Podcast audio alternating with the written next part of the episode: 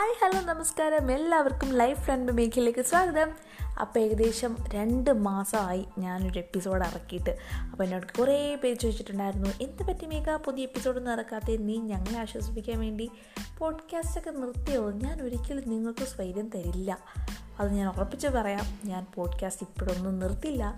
നിങ്ങളെല്ലാവരെയും ഞാൻ വെറുപ്പിച്ചുകൊണ്ടേയിരിക്കും. അപ്പോൾ എന്തായാലും എന്റെ പുതിയൊരു പോഡ്കാസ്റ്റാണിന്ന് അപ്പോൾ നിങ്ങൾ പുതിയ പോഡ്കാസ്റ്റ് എന്ന് പറയുമ്പോൾ നിങ്ങൾ ഇത്രയും നാൾ ഗ്യാപ്പൊക്കെ എടുത്തിട്ട് വരുമ്പോൾ ഭയങ്കരമായിട്ട് പ്രിപ്പയർഡായി ഒരു അടിപൊളി എപ്പിസോഡായിട്ടാണ് ഞാൻ വരുന്നത്. നിങ്ങൾ ഒരിക്കലും അങ്ങനെ പ്രതീക്ഷിക്കരുത്. അത്രയ്ക്കുള്ള ഒരു സമയമൊന്നും എനിക്ക് കിട്ടിയില്ല. ഞാൻ ജസ്റ്റ് ഒരു തട്ടിക്കൂട്ട് എപ്പിസോഡൊന്നും പറയാൻ പറ്റില്ല. എന്നാലും അത്യാവശ്യം തട്ടിക്കൂട്ട് തന്നെയാണ്. പക്ഷേ സ്റ്റിൽ നല്ലൊരു എപ്പിസോഡാണെന്ന് ഞാൻ പറയും.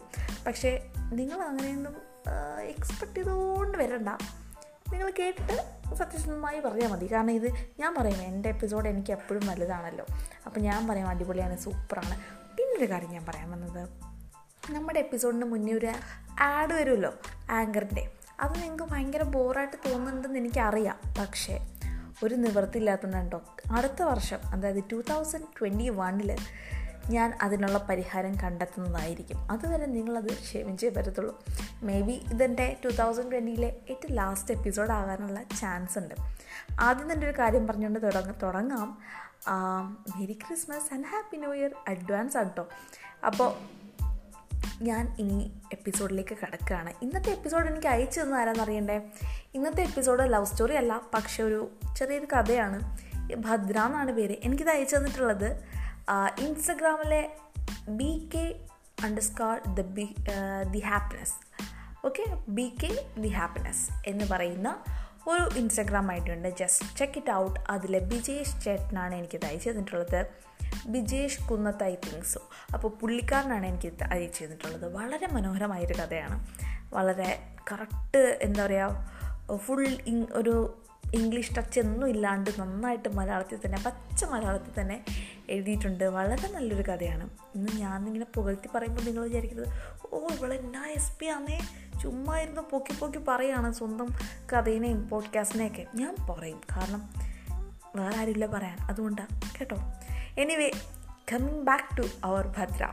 Bhadra ആരാണ്? എന്താണ്? എന്താണ് കഥ എന്ന് കേൾക്കാം. ഭദ്ര. ത്രിസന്ധ്യയ്ക്ക് വിളക്ക് വയ്ക്കാൻ പോകുന്നേരം അമ്മാമ്മയുടെ സാരിത്തലപ്പിനുള്ളിൽ ഒളിച്ചൊളിച്ച് ഒളികണ്ണിട്ട് നോക്കുന്ന കണ്ണുകളിലെ ഭയത്തിന്റെ ചെറുതരിപ്പായിരുന്നു പാമ്പുകാവിലേക്കുള്ള ആദ്യ യാത്രകളുടെ ഓർമ്മ. പിന്നീട് എപ്പോഴാണ് എന്റെ സ്വപ്നങ്ങളുടെയും ഇഷ്ടങ്ങളുടെയും എല്ലാം കൊട്ടാരമായി അവിടെ മാറിയതെന്ന് അറിയില്ല. സന്ധ്യയ്ക്കപ്പുറം നിലാവ് വരാൻ കാത്തിരിക്കുന്ന രാവിനെ പോലെ കാത്തിരുന്നിട്ടുണ്ട് അവധികൾക്കായി. അച്ചമ്മയുടെ എന്നും വഴക്ക് കേൾക്കും. ഏത് നേരവും ചെക്കന് പാമ്പിൻകാമനോടാ അതൊന്നും നല്ലതല്ല. വല്ലതുമൊക്കെ ശരീരത്തിൽ കയറിയിട്ട് കയറി എന്താ? ഞാൻ എന്റെ ശരീരത്തിൽ ഫ്രീ ആയി താമസിപ്പിക്കും. എന്തൊക്കെ അനർത്ഥങ്ങൾ എന്റെ കൃഷ്ണ ഇനി ഉണ്ടാവണേ എന്നും പറഞ്ഞ് കൃഷ്ണൻ ബാദ്രി വിളിപ്പിച്ച് ചരട് വിളിപ്പിച്ച് കൈ കെട്ടിത്തരും.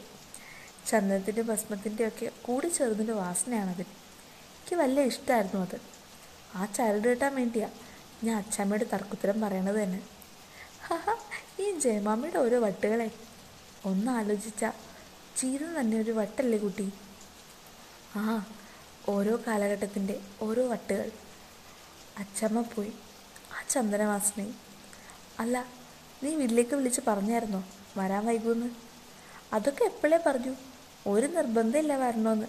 നാളെ വന്നാലും മതിയെന്ന് പറഞ്ഞു. ജയമാമയുടെ അവിടെയാണെന്ന് പറഞ്ഞ അച്ഛനും അമ്മയ്ക്കും പിന്നെ നോ ടെൻഷൻ അതെ അതെ. ഇങ്ങോട്ടാണെന്നും പറഞ്ഞ് ഇറങ്ങി ഇടയ്ക്ക് ഫ്രണ്ട്സിന്റെ കൂടെ നാട് ചുറ്റലും. ഇല്ലേ? ഉണച്ചിപ്പാറും ഇപ്പോഴല്ലേ പറ്റൂ ജയമ്മ ഇതൊക്കെ? അത് ശരിയാ. പിന്നെ എത്ര വലുതായി എത്ര സ്വാതന്ത്ര്യം കിട്ടിയാലും ഈ പ്രായത്തിലെ ആഗ്രഹങ്ങളും ഇഷ്ടങ്ങളും സ്വപ്നങ്ങളും അത് സാധിക്കാതെ വന്നാൽ അതെന്തോ ഒരു നഷ്ടമായി ഉള്ളിൽ അങ്ങനെ ആ സാഹിത്യം വന്നു തുടങ്ങി. സാഹിത്യം വന്നു. ഒന്ന് പോടി പെണ്ണേ. ഞാനൊരു കാര്യം ചോദിക്കട്ടെ ജയാമ്മ? എന്താ ഒരു മുഖവരയൊക്കെ? നീ ചോദിക്കട്ടെ പെണ്ണേ. ജയാമ്മയ്ക്ക് ബോറടിച്ചു തുടങ്ങിയോ? ഈ ഒറ്റയ്ക്കുള്ള ജീവിതം ആ വലിയ ജോലി ജീവിതമൊക്കെ ഉപേക്ഷിച്ച് നാട്ടിൽ വന്നത് തെറ്റായെന്ന് പോയിന്ന് തോന്നുന്നുണ്ടോ? വല്യച്ചൻ പോയി. വല്യമ്മയും ജയമാമയും ഈ വീടും. നാളെ നാളത്തെ ദിവസം അമ്മയും പോവും. എനിക്കറിയാം. അച്ഛനും അമ്മയും ആ നഷ്ടം അത് എത്രാമത്തെ വയസ്സിലാണെങ്കിലും അതൊരു ശൂന്യത തന്നെയാണ്. പിന്നെ നീ എത്രത്തോളം വിശ്വസിക്കുമെന്ന് എനിക്കറിയില്ല. പക്ഷേ ഈ നിമിഷം വരെ എനിക്ക് മടുപ്പ് തോന്നിയിട്ടില്ല. ഞാൻ എടുത്ത തീരുമാനം തെറ്റാണെന്ന് തോന്നിയിട്ടില്ല. നാളെ തോന്നുകയില്ല. ഒറ്റയ്ക്ക് ഇങ്ങനെ ജയമാമ ഇന്നത്തെ കുട്ടികൾക്ക് എത്രത്തോളം മനസ്സിലാവുമെന്ന് എനിക്കറിയില്ല. ഈ വീടും അകത്തളവും വരാന്തയും കാവും ഇതൊക്കെ എനിക്ക് തരുന്ന സന്തോഷവും സുരക്ഷിതത്വവും ലോകത്ത് ഒരു കോടിലും എനിക്ക് തരാൻ കഴിയില്ല. ഓർമ്മകളുണ്ടടി. ഒരായിരം.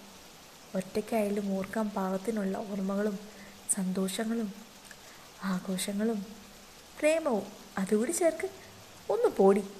അല്ല പതിവില്ലാതെ എന്താ പ്രേമത്തെ കയറി പിടിക്കാൻ? വല്ലതും കയറി ഉള്ളിൽ കൊളുത്തിയോടി. പിന്നെ പിന്നെ ഞങ്ങൾ ന്യൂ ജനറേഷൻ പിള്ളേർ ഭയങ്കര സ്പീഡ് സ്മാർട്ടാണ് ചെയ്യാമേ. ഒരാളുടെ ഇഷ്ടം തോന്നിയാൽ അതങ്ങ് പറയും. തിരിച്ച് നോ ആണോ കിട്ടിയേ? ആ ചാപ്റ്റർ അവിടെ തീർന്നു. അല്ലാതെ ഒരാളെ ഓർത്ത് ലൈഫ് മുഴുവൻ ഇങ്ങനെ ഡി ഡി വേണ്ട. ഞാൻ കാര്യമല്ലേ പറഞ്ഞേ? ഞാനും കേട്ടിരിക്കണു പ്രേമം അജ്ഞാത കാമുകി നഷ്ടം ഒറ്റയ്ക്കുള്ള ജീവിതം. നീ പറഞ്ഞത് ശരിയാ. ഒരാളോടൊരു ഇഷ്ടം തോന്നിയാൽ അതങ്ങ് അറിയിച്ചേക്കണം. സ്വപ്നങ്ങൾ കൊണ്ട് ഉള്ളിൽ കൊട്ടാരം പണിത് ഒടുക്കം ശൂന്യതയിലാകുന്ന സ്വപ്നങ്ങൾ നെയ്തു കൂട്ടിയത് എന്നറിയും നേരം. നമുക്ക് ചുറ്റുമുള്ള ലോകത്ത് മുഴുവൻ വസന്തം വിധിക്കാൻ പ്രണയത്തിന് കഴിയും. ഓരോ മണൽത്തരി പോലും നമ്മളെ ശ്രദ്ധിക്കുന്നത് തോന്നലുണ്ടാക്കാൻ പ്രണയത്തിന് കഴിയും. ഈ ലോകത്ത് ഞാൻ മാത്രം ഒറ്റയ്ക്കായി എന്ന തോന്നലുണ്ടാക്കാനും പ്രണയത്തിന് കഴിയും. വസന്തം അസ്തമിച്ച് മനസ്സിനെ വറ്റി വരണ്ടുണക്കാനും പ്രണയത്തിന് കഴിയും. നീ പറയാത്ത ഒന്നും പറയാത്തെ? ജയാമ്മ പറ ഞാൻ കേൾക്കുമല്ലേ ജയകൃഷ്ണൻ ഉമ്മറത്തെ തിണ്ണമേൽ ഒന്നുകൂടി ചാരിയിരുന്നു. പതുക്കെ കണ്ണുകളെ സർപ്പകാവിനെ വശത്തേക്ക് പായിച്ചു വായനയും പുസ്തകക്കെട്ടുകളും കൊണ്ട് സർപ്പകാവിലേക്കുള്ള യാത്രകളെല്ലാം അവളെ കാണാനായിരുന്നു. ചെമ്പകപ്പൂക്കളെ തേടി വരുന്ന അവളെ കാണാൻ സംസാരിക്കാൻ ഭുവനേശ്വരി പൂജയ്ക്കും സർപ്പക്കളത്തിനും ഉറക്കമൊഴിച്ച് കാത്തിരിക്കുന്നത് ഇമ വെട്ടാതെ അവളെ നോക്കിയിരിക്കാനായിരുന്നു. വിളക്ക് വയ്ക്കാൻ ത്രിസന്ധ്യയ്ക്ക് കാവിലേക്ക് കടന്നു വരുന്നേരം അവളുടെ നെറ്റിയിലെ ചുവപ്പ് സൂര്യനിലേക്ക് എന്റെ ലോകം ചുരുങ്ങി ചുരുങ്ങി പോകുമായിരുന്നു. പക്ഷെ കഴിഞ്ഞില്ല. എന്റെ ലോകം ഞങ്ങളുടേത് കൂടിയാക്കാൻ നിന്റെ ചേമാമയ്ക്ക് കഴിഞ്ഞില്ല. ദാ ഇവിടെ ഇങ്ങനെ ഓർമ്മകളിൽ പരിഭവവും നഷ്ടബോധവും ഇല്ലാതെ. കഴിഞ്ഞില്ലേ രണ്ടാളുടെയും വർത്തമാനം? ആ കുട്ടിക്ക് കൂടി നിന്റെ വട്ടോൾ പറഞ്ഞു കൊടുത്തോ നീ ഞാനിങ്ങനെ സാഹിത്യക്കാരന്റെ സാഹിത്യം കേട്ടിരുന്നല്ലേ വല്ലേ മമ്മേ ഉവ ഉവ കഴിക്കാൻ വന്നിരിക്കും രണ്ടാളും. ഞാൻ വിളമ്പാം. അമ്മ വിളമ്പ്. ഞങ്ങളിതാ വരുന്നു. ജയാമ്മേ ആ നീ ഉറങ്ങിയില്ല ഇതുവരെ? ഞാൻ ഈ പുസ്തകം വായിച്ചങ്ങ് ഇരുന്നു പോയി. നേരം പോയതേ അറിഞ്ഞില്ല. ഒരുപാട് ഇഷ്ടമായിരുന്നല്ലേ എന്റെ അമ്മ അല്ല ഇന്നും. ഇല്ലേ?